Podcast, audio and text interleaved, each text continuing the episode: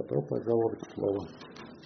Всем привет, меня Настя зовут, я алкоголичка. Я очень благодарна вам, что пригласили поделиться силами, опытом, надеждой. А, Поскольку, если я правильно поняла, что таких новичков доклада у нас нет, не буду прям сильно стопориться на том, как я употребляла. Употреблять я начала прям очень рано, я начала в 13 лет. Меня не было никакого розового употребления, у меня не было никаких там вот этих розовых облаков, слюней, соплей, то есть у меня сразу прям, я начала пить, я сразу начала напиваться. То есть у меня не было таких супер серьезных запоев. То есть я не пила каждый день, я не пила месяцами, я не пила годами, у меня не было моментов, чтобы я там начинала пить после Нового года, заканчивала на майских праздниках. Нет, это не моя история. Но я никогда не могла пить один день. То есть я как бы могла начать пить в Питере, закончить пить в Москве, или начать в Питере, закончить в Белгороде. То есть как бы э, я просыпалась с утра не там, где я планировала проснуться, не с тем, с кем я планировала проснуться. То есть как бы м, так обычно начинались мои отношения. То есть я просыпалась с таким человеком и думаю, о, надо начинать строить отношения. Вот, плохая идея. На самом деле, поэтому к моменту, когда я пришла в анонимные алкоголики, мне был 31 год, и как бы всю сознательную жизнь, да, я употребляла. Единственный, какой у меня был перерыв, да, это пока, э, ну, у меня есть дочь, да, вот я была беременна, пока кормила ребенка, я не пила, вот, все остальное время я как бы употребляла прям совершенно радостно. Точнее, ну, как бы не было это никогда радостно, да, но это был мой единственный способ выжить. То есть у меня никогда не было, да, как, наверное, многие слышали эту фразу в анонимных алкоголиках, что у меня никогда не было проблем с алкоголем но всегда были проблемы с трезвостью. Да, то есть вот у меня были реально проблемы с трезвостью. Я бы даже это назвала так, что у меня были проблемы с реальностью. То есть вот реальность в том виде, в каком она есть, неизмененная, да, вот настоящая, она как бы заставляла, она вынуждала меня страдать, она ну, как бы причиняла мне прям колоссальную боль. А вот. И, ну, конечно, там, как долгое время в анонимных алкоголиках, да, я э, там, ну, до анонимных алкоголиков, и первое время в них, мне, конечно, считалось, что это потому, что там у меня не те родители, мы там переехали не в тот город, вообще все не то, все не так, ну, короче, все виноваты. Вот, но тем не менее, жизнь реально была невыносимой. У меня никогда не было иллюзий, что э, за мое употребление мне потом не придется расплачиваться. То есть у меня, конечно, были такие темы, что, блин, я в этот раз чуть-чуть, я там вот чуть-чуть выпью, да, уже время 3 часа ночи, да, за 3 часа можно офигенно выспаться и пойти на работу. Нет, такое, конечно, безумие у меня было. Тут, в общем, а, речь не об этом. У меня никогда не было иллюзий, что у моего употребления не будет последствий. Ну, я как бы алкоголичка, но я и не идиотка, я прекрасно это понимала. То есть, но в какой-то момент вот эта боль, она становилась такой невыносимой, что мне было все равно. То есть мне будет все равно, какую цену мне нужно будет за это заплатить завтра. Но если я не выпью сегодня, то я просто сдохну. А у меня никогда не было м, отрицания такой высшей силы. Да? То есть и я помню, что когда я пришла в эй, да, то есть и э, читала еще без спонсора э, главу «А как быть агностиком», я ее так думаю, ну надо пролистать, короче, я же не агностик, не атеист, что мне это, зачем мне это читать? Вот, но как бы встроенный перфекционизм не позволил. Я это прочитала, но как бы никакого впечатления на меня это не произвело. Вот, и у меня всегда была попытка как бы, ну, Бог это была такая вообще, это была крайняя такая вот кнопочка тревожная, да, то есть когда я понимала, что дело пахнет керосином, я начинала молиться, у меня дикая такая религиозная, там, с возрастом уже фанатично религиозная мама, которая меня снабжала вообще всем необходимым пакетом всяких этих образков, там, молитв и всего, я никогда это не читала, но всегда с собой носила и верила, что, короче, вот эти, такое было магическое мышление, что, типа, вот эти штуки, они, короче, работают. Вот. Оно в какой-то момент реально работало, да, в ответ на какие-то искренние молитвы, в какой-то нет. Но я Бога использовала, да, как Санта-Клауса, да, или дай мне что-нибудь хорошее, потому что я хорошая, или я буду хорошей. Вот. Или как бы спаси, сохрани, защити, ой, тут вот вообще все плохо. Вот. Поэтому, конечно, отношений таких с Богом у меня не было. То есть у меня были вот с ним такие отношения товарно-денежные. У меня были там всяких ритуалов, фуча, там как надо сделать, чтобы он там наверняка сто в гору помог. Вот, и в какие-то моменты это правда работало. Вот, но это называется, знаете, как э, часто тоже говорят в сообществе, что Бог мои недостатки может обернуть моими достоинствами. И вот как бы в попытке вот это вот заключить очередную сделку с Богом, я говорю, Боже, короче, а, это был май, конец мая, вот, а я в тот момент работала на телевидении, это мертвый сезон. И то есть невозможно найти новый проект. Они под лето как бы, ну, либо закрываются, либо приостанавливаются. Меня увольняют с работы. То есть формально как бы не за алкоголизм, но я уже, в общем, из себя представляла, как э, в большой книге говорится, человеческую развалину. То есть я уже ночевала у себя в кабинете, я уже там сидела, я не могла там целый день написать один абзац, я уже ну, ничего не могла, я просто, ну вот реально, я, я умирала, я вот была такой живой труп. Вот. И формально меня уволили не за алкоголизм, но как бы я думаю, что это, конечно, подразумевалось, и тайны ни для кого не было. Вот, и когда, значит, там это происходит, типа там 25 мая, и у меня как раз вот в этот момент дочка заканчивает начальную школу, у нее должен быть 29 а, мая выпускной. Вот. Ну, естественно, меня увольняют с работы, ну, как бы, как это тебя уволили с работы, и как бы не побухать. То есть я уже понимала, конечно, что мне надо идти в анонимные алкоголики, но вот это вот последний раз, короче, не побухать, ну, это было как бы невозможно. И мы недавно говорили а, с моим другом, который меня видел в моем последнем запое, вот, э, и он говорит, ты знаешь, я видел, как тебе больно, я видел, как ты мучаешься, и я ничего не мог сделать. То есть он не алкоголик, у него как бы нет а, проблем. Это было, он говорит, ну, и я сейчас понимаю, что, ну, в действительности, да, не все люди там ко мне испытывали какое-то презрение. Очень многие люди, которые ну, действительно была не безразлична, они испытывали жалость. Вот. И я помню, что как я сбегаю, ну, я живу э, в Сталинке э, без лифта, и ну, на последнем этаже, я помню, как я э, вот в ночь просто сбегаю, короче, по лестнице, и мне мама орет, Настя, остановись, ну остановись, а, как, как я объяснить, что я не могу остановиться, да? Ну, в итоге я, короче, побухала там что-то дня 4, и, значит, 29 мая это выпускной у моего ребенка. И я встала рано утром, посмотрела на себя в зеркало, поняла, что лучшее, что могу сделать для своего ребенка, не пойти. А вот, и я там, значит, ее одела, я дала маме фотик, я, короче, ее отправила, и все. Это была пятница, я сейчас помню, а воскресенье, тогда не было еще мутичая группа пятницам, а воскресенье было собрание.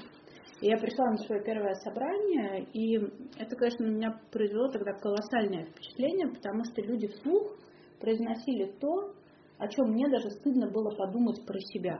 То есть я, ну вот даже внутри себя, то есть когда у меня такие мысли только пытались всплывать, то есть, да, нет-нет-нет, это ошибка, ошибка, все, там, засунуть это поглубже, начать что-нибудь смотреть, параллельно еще читать, параллельно сидеть в телефоне, то есть, чтобы вот вообще не было шансов как бы в это нырнуть. То есть вот этот вот ужасный страх, что тебе, когда ты вот на отходосах, что сейчас позвонит телефон, я помню, что я его отключала, у меня, короче, а, есть товарищ, мы с ним вот в начале моей трезвости, мы с ним были очень близки, у него года на три, по-моему, больше, чем у меня было трезвости. Он говорит, ты знаешь, я еще на всякий случай вынимал батарейку, то есть вот чтобы, ну, наверняка никак. И я помню, что я, ну, я очень хорошо понимала, о чем он говорит, потому что вот это вот чувство стыда, и казалось, что а у меня еще, вот, причем был вот этот вот любимый прикол, короче, начать пьяный всем звонить.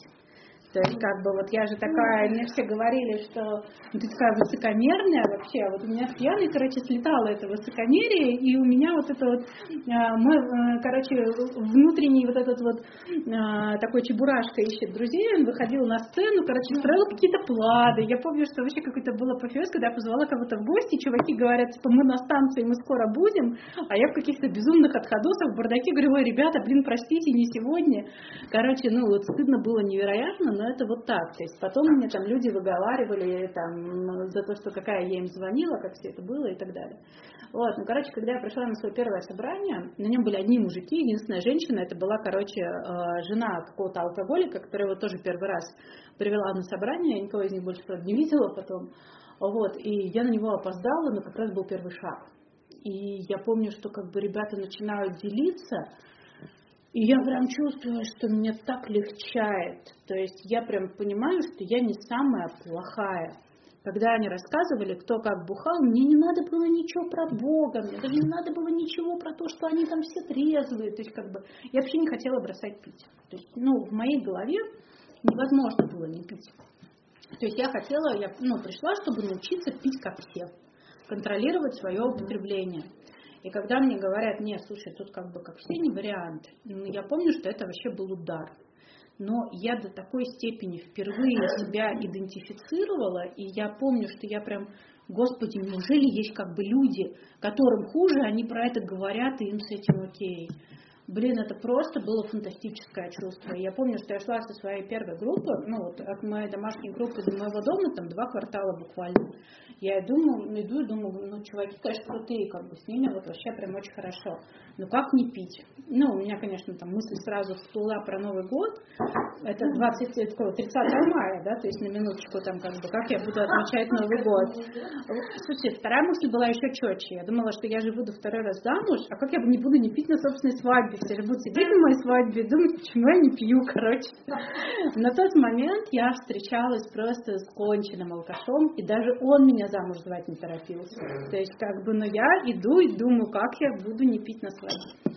Вот, но тем не менее я начала ходить. То есть у меня все равно как бы не было работы, у меня все равно как бы, ну, что-то ж надо делать. Ребенка мама увезла тогда э, как бы к себе как раз на лето, и я, ну, начала выздоравливать. И я, на, на самом деле, Бог, как бы, он работает потрясающе в моей жизни. То есть в этот момент, вот ровно вот в этот день, короче, на группу решил прийти реально самый симпатичный мужик, который есть у нас в сообществе в нашем городе. И он вел это собрание, и он, короче, вместе с самым умным мужиком, короче, решил ко мне подойти. И они, значит, мне встучили там расписание, говорят, вот эта вот группа вообще четенькая, приезжай. Вот, я приезжаю э, на эту группу, а там такая была группа, она, э, если, ну, моя домашняя группа, она на тот момент была такая больше про тепло, про поддержку, про пойдем все вместе пить кофе, э, там, ну, вот там мы едем на шашлыки, короче, мы идем на день рождения к Виталику, я не знаю, кто такой Виталик, это не важно, короче. Ну, вот она была такая вот, прям как бы группа поддержки то как бы группа, которая стала моей такой второй домашкой, где-то там до полутора, до двух лет она и была, она была такая прям про выздоровление. И там, как бы, если ты приходишь на группу, да, то к тебе подходят женщины и как бы говорят, что, ой, дай свой номер телефона. Никто не говорит, запиши мой номер телефона. Все говорят, дай мне твой номер телефона, потому что я, естественно, никому звонить не буду. Да, когда я купила тогда книжку, и одна девчонка прям вот на, я дико ей благодарна, она сейчас в Америке живет, а, у нее где-то на три месяца больше, чем у меня. И она прям в меня вцепилась и говорит, я сегодня иду на такую группу, пойдем со мной. А, завтра будет прикольная спикерская, поехали. А мне же как бы, ну, во-первых, ко мне уже сто лет никто не проявлял никакого внимания, мне как-то же неудобно отказаться. Ну, тем более, я что с Богом договорилась, что я теперь хорошая. Я хожу в сообщество, все, там, я тебе хорошая, ты мне, значит, работу, там, и так далее. А вот. И как бы я начала с ней ходить на группы. То есть она мне начала говорить, слушай, тебе нужен спонсор. Спонсор, нужен спонсор. Меня слово спонсор только бесило, да, я же как бы взрослая самостоятельная женщина с котом. Какой нахер спонсор? Вот. И тем не менее, вот выбираем, я помню, на спикерскую, чтобы она от меня отвалила. Я, короче, и спикерит девчонка, мой первый спонсор. Она говорит, я пиарщик. Я думаю, я журналист, это хотя бы какая-то смежная тетка, короче, ну, возьму ее, ладно. Вот, и мы начали работать в Шагамана, причем мы встретились э, с моим спонсором, и она прям сразу улетела на три недели отдыхать. Но она э, прям, она спасла мою жизнь, она прям, ну, реально обеспечила мне трезвость. То есть она мне как бы дала задание, и она мне сказала пять звонков в день. Вот, типа, ты звонишь, причем не просто пять звонков в день кому-то, а ты звонишь, типа, вот пять звонков в день людям из вот этой ветки, ты звонишь вот этому, вот этому и вот этому. Да, ну я такая, типа, ну я звоню. Я говорю, о чем я с ними буду говорить вообще? Они говорят, ну вот у тебя есть медитация, короче, по строчке. Вот по этой медитации с ними, короче, работает. Ну, блин, окей. И на самом деле это был невероятная вообще поддержка, потому что от очень многих ошибок вот именно а, мои как бы доверенные, они меня уберегли. То есть, когда меня позвала, там, у меня еще нет месяца трезвости, э, меня зовет там подруга на день рождения, говорит там, все, поехали, шашлыки. Я такая, говорю, ну меня же позвали на юбилей, я не могу не пойти. Мне говорит, ты понимаешь, что это будет в лесу, как бы, ты как ты отсюда свалишься, если что? Ну, да, блин, все нормально будет, я уже все про все понимаю. Приедь до, приедь после, да, но что-то, видимо, у меня откладывается в башке, что я все-таки говорю как бы подруге, я говорю, слушай, знаешь, я приеду, но меня в любой момент могут дернуть, ты не обижайся, если что. Да, и я приехала к ней, они еще даже ни на какие шашлыки не поехали, они просто собираются и так вот это вот при сборах побухивают, и я уже понимаю, что, блин, ну что, ну куда. Я говорю, ой, блин, сорянчик, все, вот тебе подарочки, я погнала.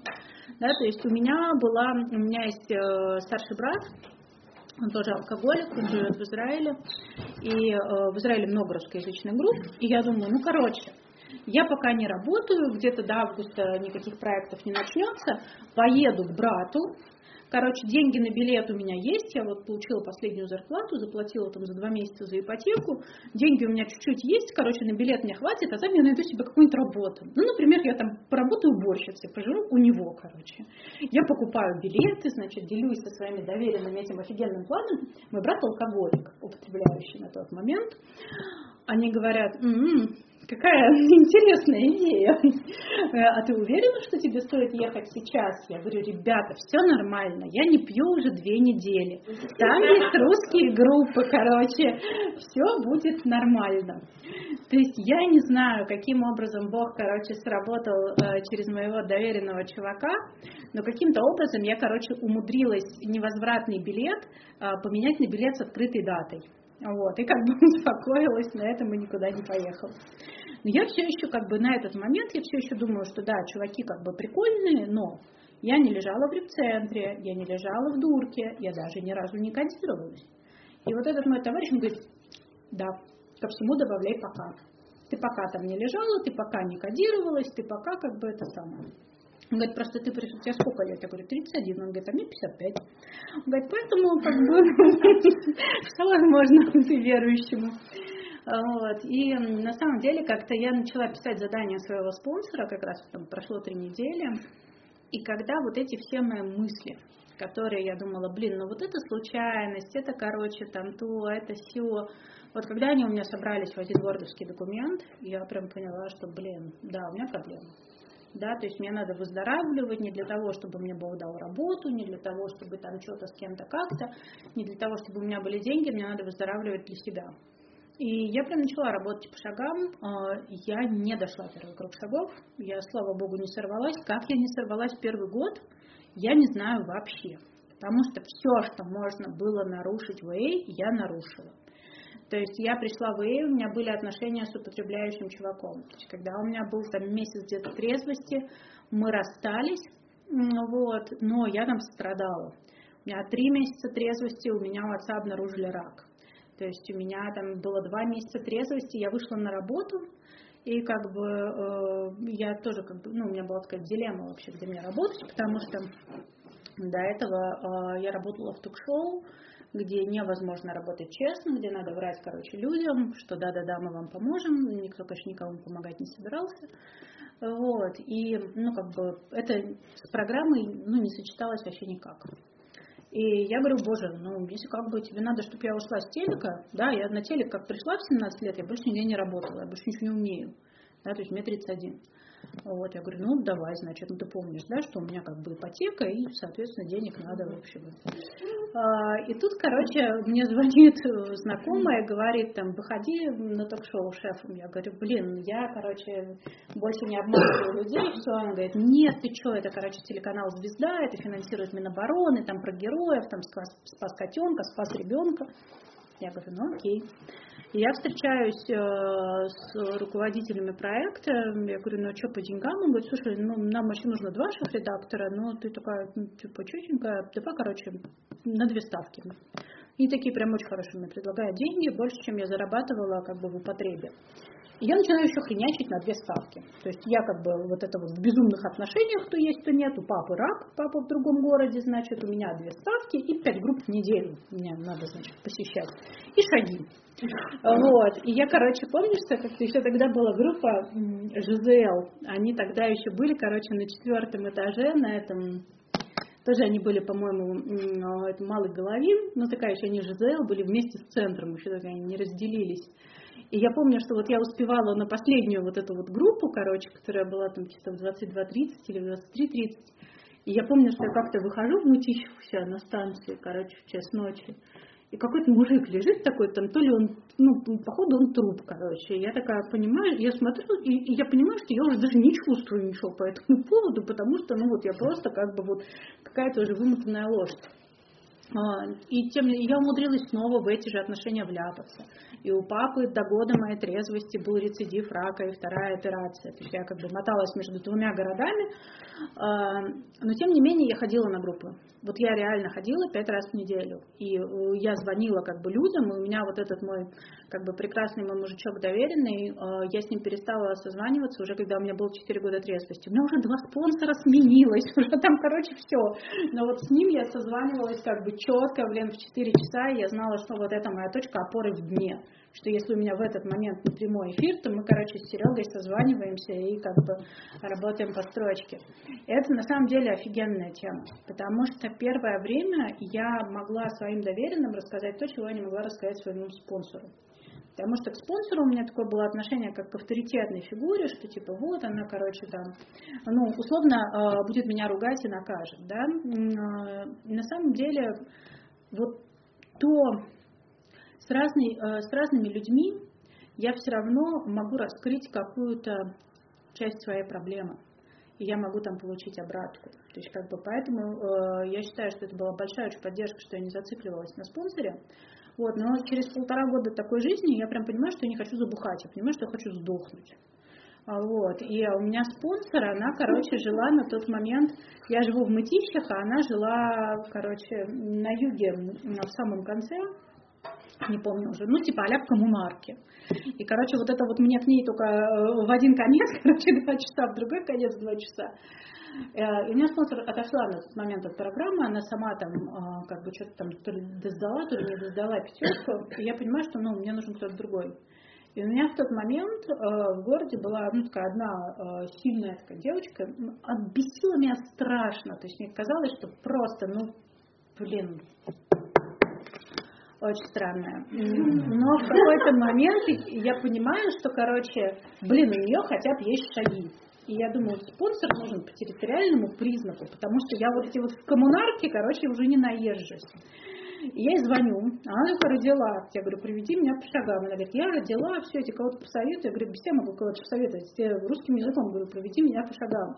То есть, а, а так четко такая, очень конкретная. Она говорит, я так офигела тогда, что, говорит, даже как бы провела. И она меня провела по шагам прям быстро. То есть мы вот пошли прям быстро-быстро по э, Лене Невской по семинару, и как бы я помню, что, ну, а у меня прям отцу совсем стало плохо уже, ну, то есть у меня где-то два года было трезвости, и когда у меня было там чуть больше двух лет, у меня отец умер. То есть я уже к тому моменту отвезла его в Белгород к маме, ну, уже когда врачи сказали, что все, и вот я его отвезла, и через три недели он умер. И у меня был билет прям как раз, ну, ехать туда, делать ему девятку. Хотя папа уже там был в беспамятстве, все. Я его когда отвезла, я говорю, папа, блин, дождись меня, пожалуйста, прям вот дождись. И я, короче, по вот этому билету я поехала его хоронить. И я помню, что я стою вот у гроба, я ему все это говорю, даже не так это, ну, как-то она, короче, все не то. Я не помню, то ли до этого, то ли после, я, короче, соседку пошла на похороны звать, они в этом в поселке коттеджном жили. И она говорит, знаешь, я не могу, я работаю сегодня, она медсестра. Она говорит, ты знаешь, меня вот твой папа подвозил, короче, там, типа, за полтора месяца до смерти. Ну, папа в июле умер, на майских был. Говорит, он вообще говорил, что как ему важно, что он с тобой живет, вот эти вот последние там месяцы. Он говорит, как будто ты снова маленькая. Он говорит, я ее, конечно, наверное, так измучил, но для меня это так важно. И я, короче, понимаю, что мой девятый шаг моему отцу, он был не в словах, я сожалею, я была плохой дочерью, ля-ля, три рубля, да, то есть он был, что вот эти последние два года, да, я была рядом с ним, я приехала на его последний день рождения, была рядом на всех его операциях, я привозила его в Москву, я устраивала его в больнице, там, да, и так далее, то есть он жил со мной, я о нем заботилась. И вот, кстати, да, это по поводу того, какой уровень близости возникает на группе. То есть я на тот момент работала а, на проекте, который шел в прямом эфире, и ну, вот как бы в ночь э, перед эфиром я не уезжала из Останкина. Да, папа уже, ну, у него пошли метастазы в мозг, он не мог уже оставаться один, и мои друзья приезжали и ночевали с ним, ребята с группы, да, то есть как бы вот они о нем заботились, пока меня не было.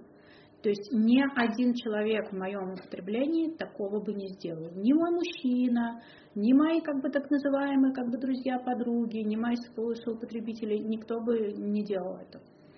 Вот. И тогда я прям поняла, что да. То есть вот, ну, моя девятка, она не была в моменте. Она была как бы то, э, какими были наши отношения последние два года. То есть у меня сейчас третий спонсор, э, и на самом деле а, вот отношения ну, с моим нынешним спонсором, может, где-то там 4 года а, мы с ней работаем, и это на самом деле самые теплые и доверительные отношения все, которые у меня были. То есть потому что а, моя спонсор, она про любовь. То есть я помню, что когда мы начали с ней работать, она говорит, я всегда буду на твоей стороне. Я до такой степени охренела от этих слов, то есть, потому что на моей стороне даже я никогда не была. То есть, как бы я не могла ждать, что там кто-то захочет быть другой. И вот это вот ощущение любви и поддержки, которое я от нее получаю, это, ну, реально ни с чем не сравнится. Я понимаю, что говорят американцы. Я очень люблю всяких американских дедулечек, прям вот они крутые, это вот мои прям фэшн-иконы, вот, которые говорят, что моя задача любить моих спонсируемых. И я понимаю, что высшая форма спонсорства – это любить своих спонсируемых. Это не самоутверждаться за счет того, я тебе сказала, я тебе не сказала, так или вот так. Нет.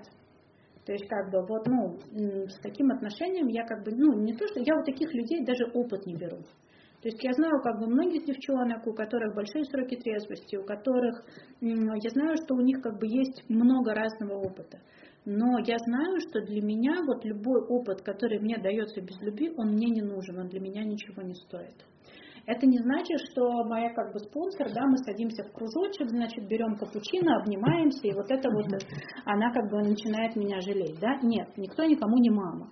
И в какой-то момент, когда я как бы пыталась на нее, кстати, навялить эту роль, она мне сказала, нет, Настя, понимаешь, как бы ты меня пытаешься сейчас поставить на пьедестал, да, то есть и как бы, что вот давай, я, и чтобы я тебе говорила, что ты будешь делать. Он говорит, ну когда-нибудь я сделаю что-то, что тебе не понравится. Это оттолкнет тебя от меня, и я больше не смогу быть тебе полезной. Я очень на нее обиделась тогда. Мне очень было больно. Ну как это так она меня отвергает? Вообще, что за херня? Но потом я поняла ее правоту. То есть она может мне быть полезной, но, но вот никто никому не мама. И то есть как бы я э, не мама своим спонсируемым, и я не Бог для своих спонсируемых, и она для меня не Бог. То есть как бы, но это очень важно знать свою спонсорскую линию. То есть э, у меня очень теплые отношения не только с моим спонсором, со спонсором моего спонсора. Да, и, например, у моего спонсора нет детей, и она не замужем, и она не может мне дать этот опыт. И когда я помню, что как пьяный до радио до нее докопалась со своими отношениями, она говорит, Настя, что ты пристала к одинокой женщине с собаками? Какой опыт ты хочешь от меня получить? Ну какой?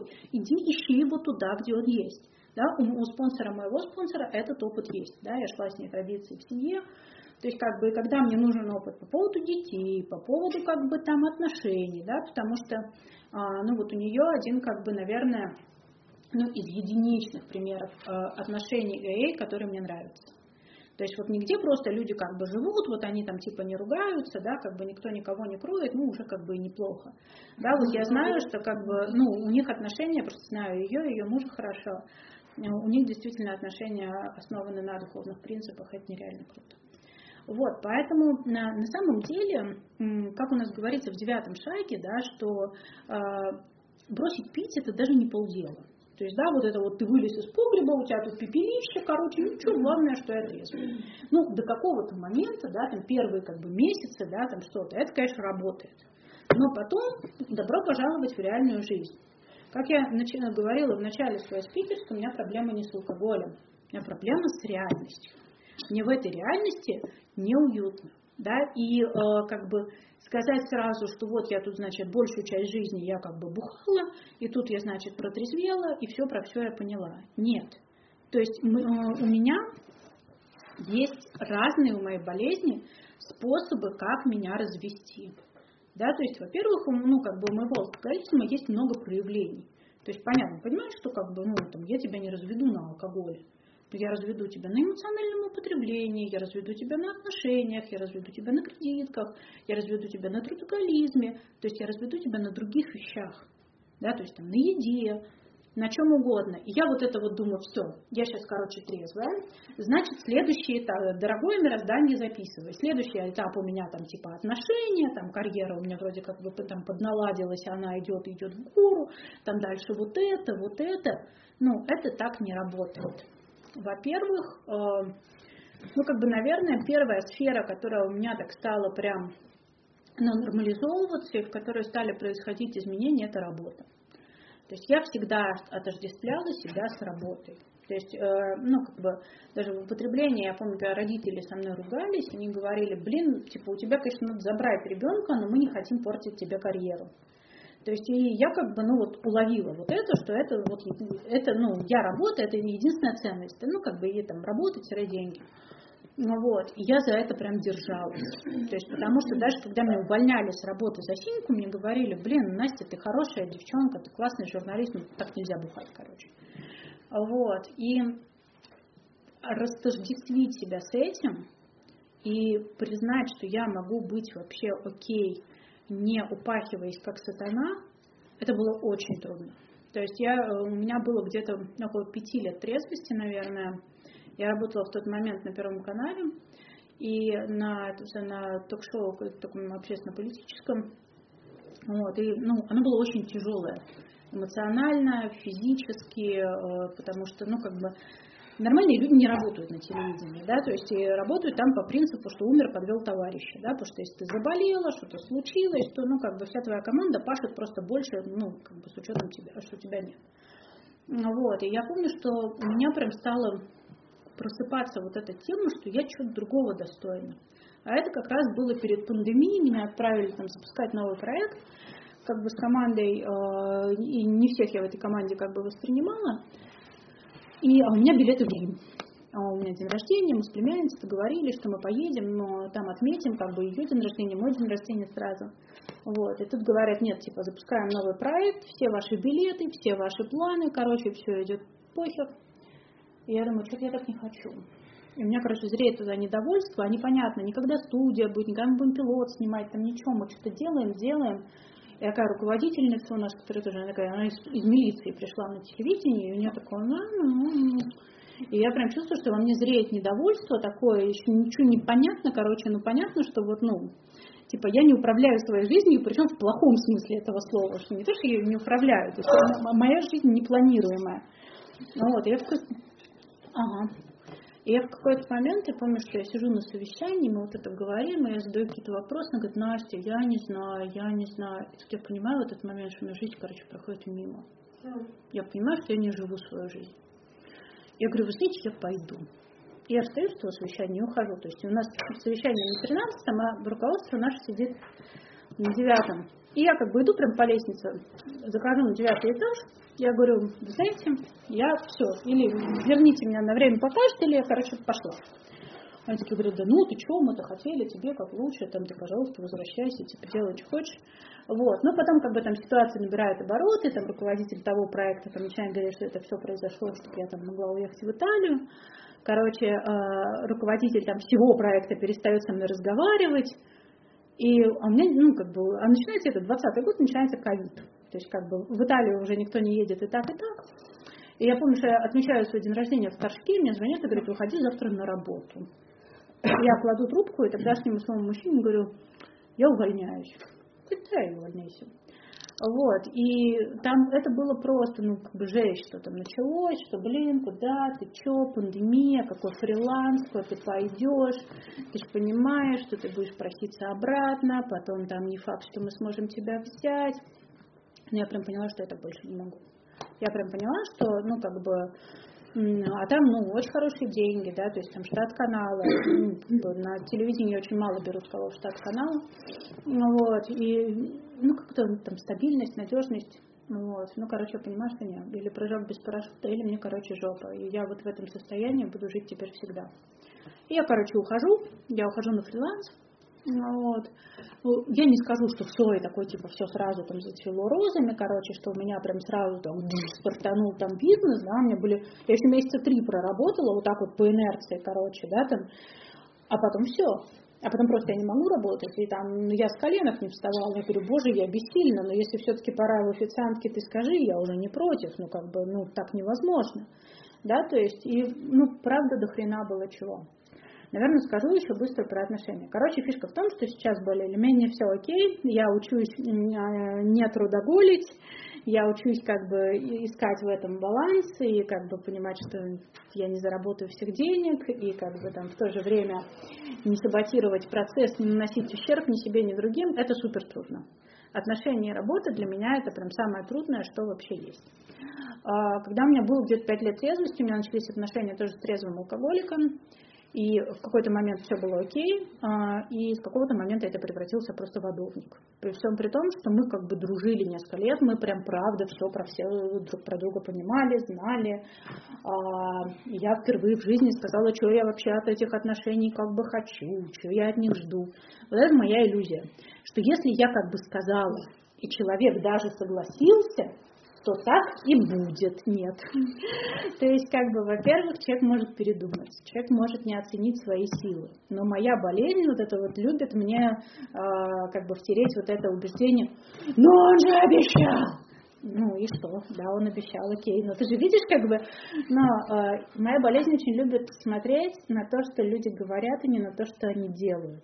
Да? И я начинаю так же, как со своим употреблением, перекраивать реальность это случайность, это все не то, это вот сейчас, ну сейчас, короче, мы пройдем традиции в семье, и все будет четко. Да, то есть я не принимаю человека таким, какой он есть. То есть я начинаю на человека навешивать свои ожидания, он эти ожидания не оправдывает, и я, короче, выхватываю. На самом деле а, это была, ну, прям катастрофа. То есть меня реальность, прям реально, меня вот прикладывала, прикладывала, до меня не доходило у меня, ну вот обычно как бы, да, э, что говорят в третьем шаге, то есть я делаю свою часть работы, я отхожу в сторону, отдаю результат Богу. Моя болезнь очень любит такую фишку, что если, короче, результат такой, как я хочу, я еще не получила, я сделала не все действия. Мне же надо действия делать, а результат Богу. Результата пока нет. Значит, короче, надо еще что-то придумать. Надо там придумать терапию, там, не знаю, что-то еще. Вот. И я, ну, отрицаю эту тему, да, потому что я очень корыстная в этом плане, да. Я же уже вложила столько усилий. Что, все зря, что ли? Как так? Нет. Вот. И чем больше я упорствую в своем эгоизме, тем больнее мне становится. Я в итоге, короче, доупорствовала до того, что у меня прям, ну, началась конкретная такая психосоматика, которая меня привела на операционный стол. И перед этим, ну вот за неделю буквально до моей операции, то есть он уходит. То есть он меня будет ночью устраивать некий безумный скандал, там, короче, потом, когда меня нет дома, собирает вещи и уходит. То есть сказать, что я как бы раздавлена, ну, ничего не сказать. Да, то есть э, я прям, ну, реально, я думала, что я сдохну.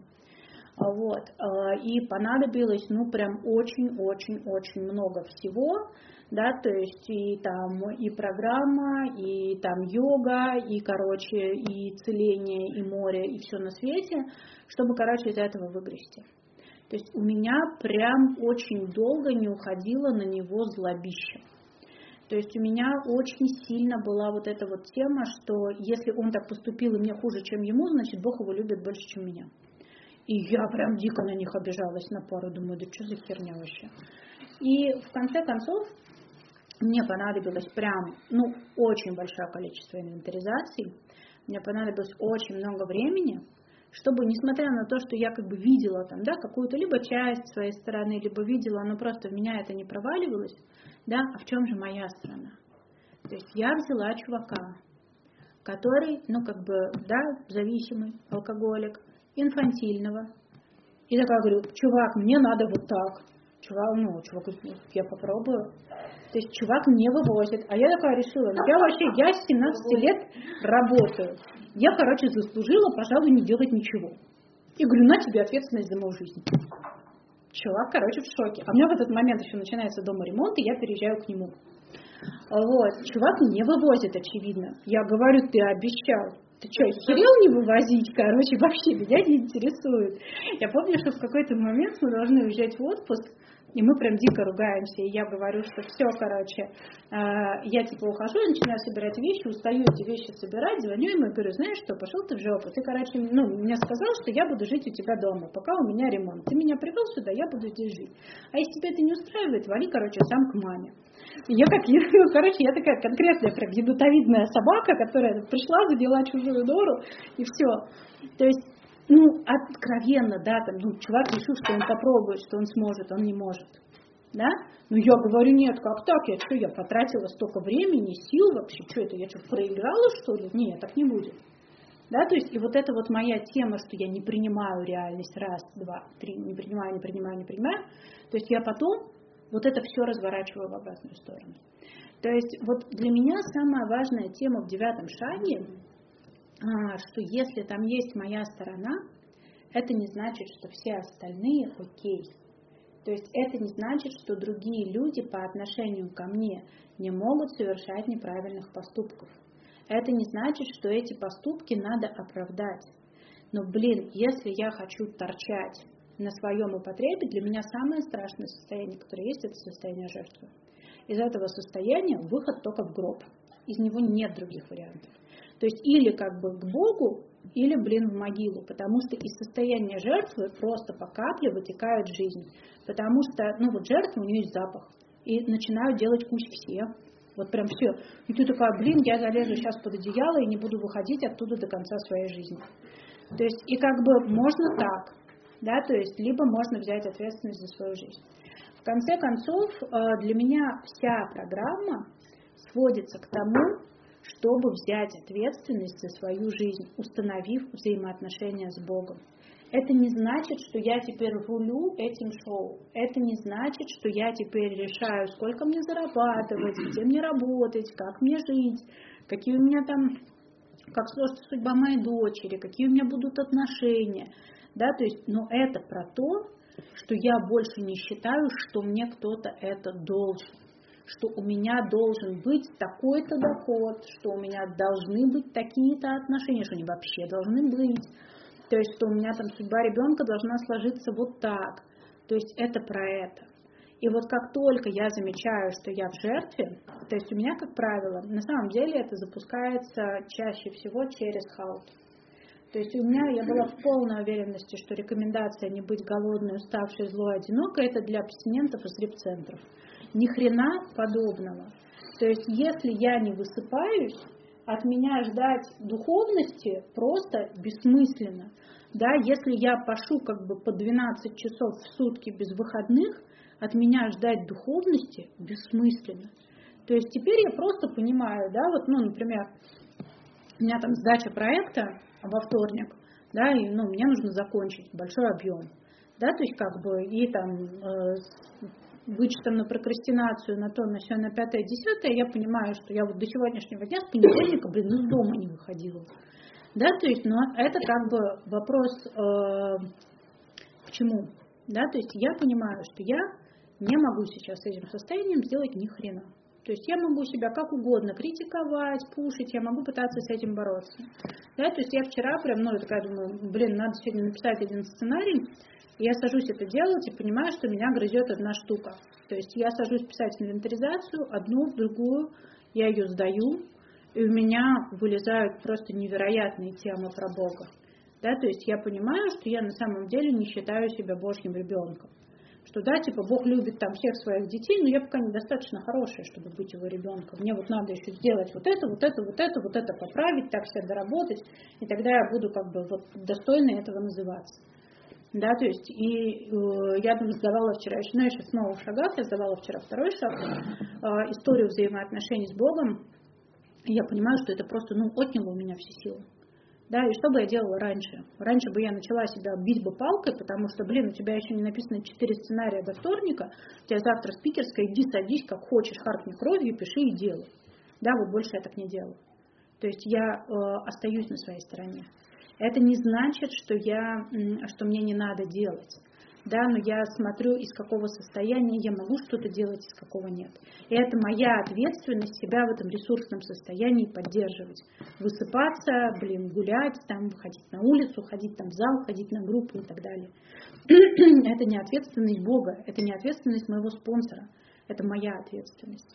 Потому что из ноля можно отдать только ноль. То есть у меня был безумный совершенно опыт, когда я после как бы 40 часов работы без сна, я приезжала домой, да, и спонсорила девочку. У меня вот так вот голова падала на диван, и я засыпала. Но мне казалось, что я охренеть какая духовная, что я отдаю опыт, и это вообще для чего, это то, для чего Бог меня оставил трезвой. То есть цена вот таких вот типа псевдодуховных как бы штук, она нулевая. Из нуля можно отдать только ноль. И чтобы быть полезной, да, чтобы не шикать, блин, что она мне звонит, я не могу сейчас говорить, да, чтобы не срываться на своих спонсируемых, не надо быть в ресурсе. Вот. Так, я смотрю, что у нас уже тут время, просто время. А, спасибо вам большое, что послушали. Я сегодня трезвая. Вопросы. Будь, да, пожалуйста, вопрос. Мне прям целый список вопросов, я стараюсь всего Всем привет, Валерия. Привет, Валерия. Спасибо большое за спикер. Надо еще тебе час было, да? Был ли у тебя когда-нибудь в течение этого времени хромающий один утренний вечерний, как ты из этого вышла, и, и как ты впускаешь Бога финансовую часть своей жизни? Да, спасибо большое за вопрос. На самом деле очень многие открытия мне Бог дает через мужиков. То есть у меня на самом деле до четырех лет трезвости я не медитировала. То есть я прям пробовала и так, и сяк, и наперекосяк, ну, то есть как настоящая алкоголичка, все там со второго раза не получилось, это не мое. Вот. И тут, значит, я поехала в Израиль, и у меня начинается курортный роман. И при всем при том, это вот как я люблю себя намазать. То есть при всем при том, что я э, с чуваком договариваюсь, что это как бы отношения на одну неделю, все, никто никому ничего не должен. То есть э, неделя подходит к концу. И я думаю, что это я могу с ним хотеть прекратить отношения, а он со мной нет.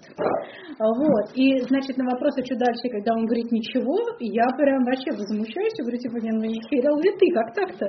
Ты же должен как бы сходить с ума и говорить, не уезжай.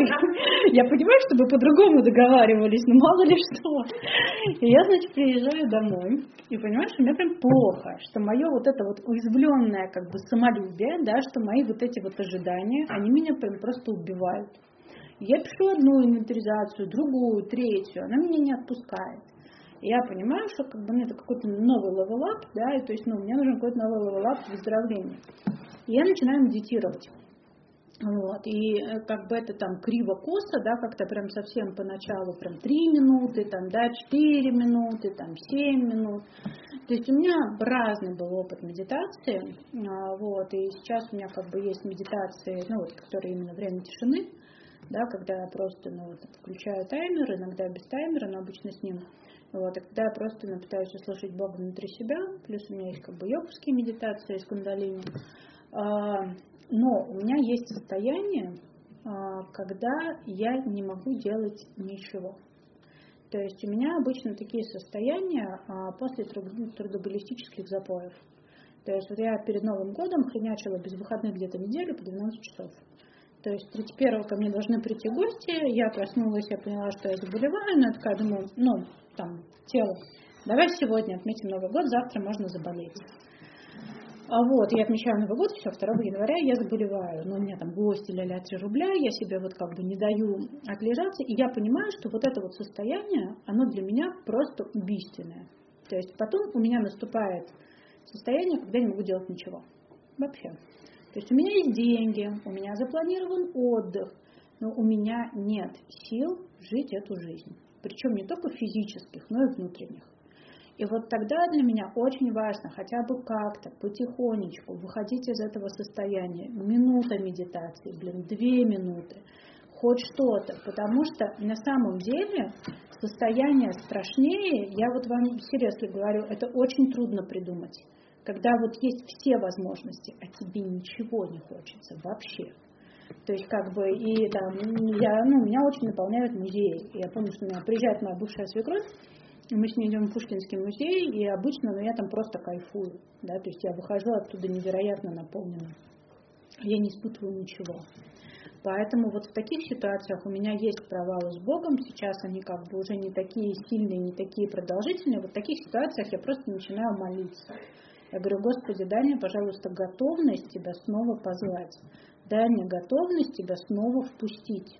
Дай, ну вот, дай мне захотеть, дай хоть что-то. То есть, ну вот, пока так.